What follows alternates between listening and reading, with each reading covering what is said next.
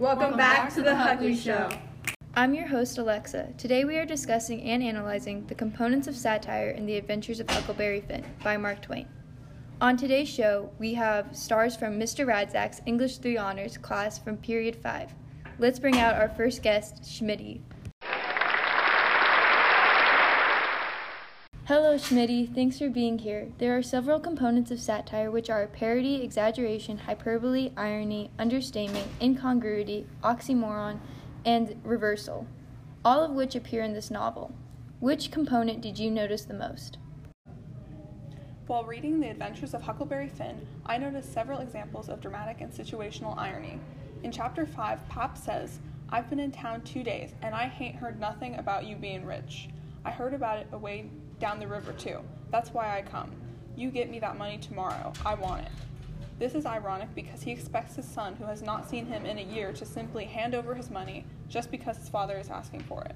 The reader can notice this juxtaposition between Pap's high expectations for his son and his son's low expectations for his father.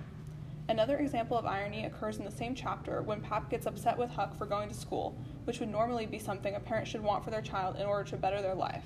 Did you notice any verbal irony? Yes, from the very beginning of the novel, Mark Twain uses verbal irony to show how his characters contradict themselves and say things they do not actually agree with. Starting in chapter 1, Huck describes the widow he is living with as dismal, regular, and decent, which highlights his internal conflict about his family life situation. It should not make sense to the reader how Huck could find the widow both unbearable and tolerable. An additional example I recognized was in chapter 10, and it can relate to exaggeration.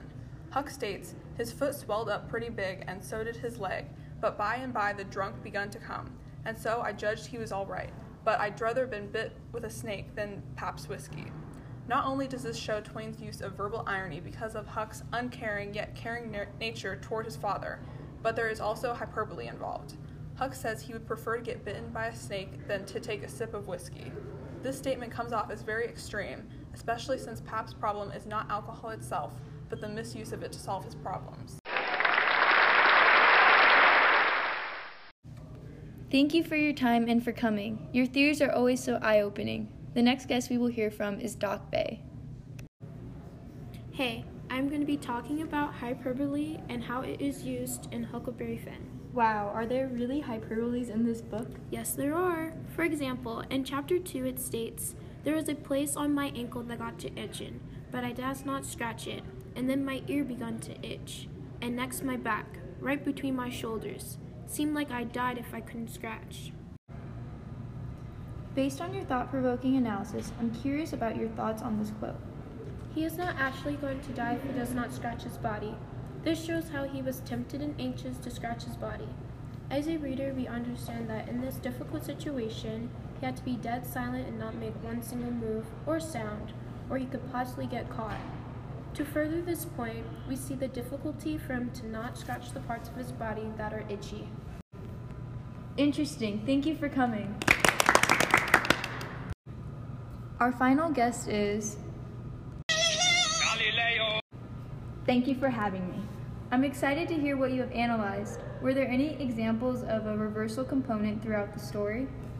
Yes. While reading, I found that in chapter 2, Tom swore every boy to stick to the ban. It states, Never tell any of the secrets, and if anybody done anything to any boy in the band, whichever boy was ordered to kill that person and his family must do it. And he mustn't eat, and he must sleep till he had them killed. Do you think this quote was supposed to be taken literally? Based on what Tom said throughout this quote, it's not realistic and not expected from 13 year old little boys. This dialogue is expected from older adults who we as a society believe this kind of talk would come from. Being a little kid and talking about killing people is unexpected and shouldn't even be something they should think about. This quote is a prime example of what the reversal component means, and we can see that a lot throughout the story of Huckleberry Finn. Well, this has been a fantastic show. Thank you to all of our guests, and tune in tomorrow for more discussion and analysis on The Huckley Show.